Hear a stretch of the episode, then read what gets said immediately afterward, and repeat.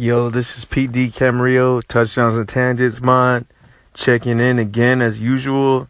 Just want to first off apologize for messing up that intro and playing some tricks on you.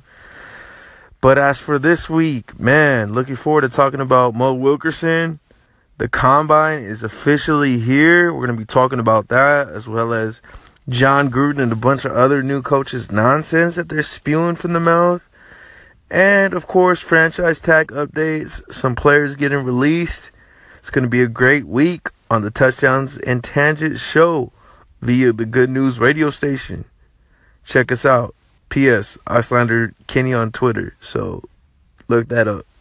Peace.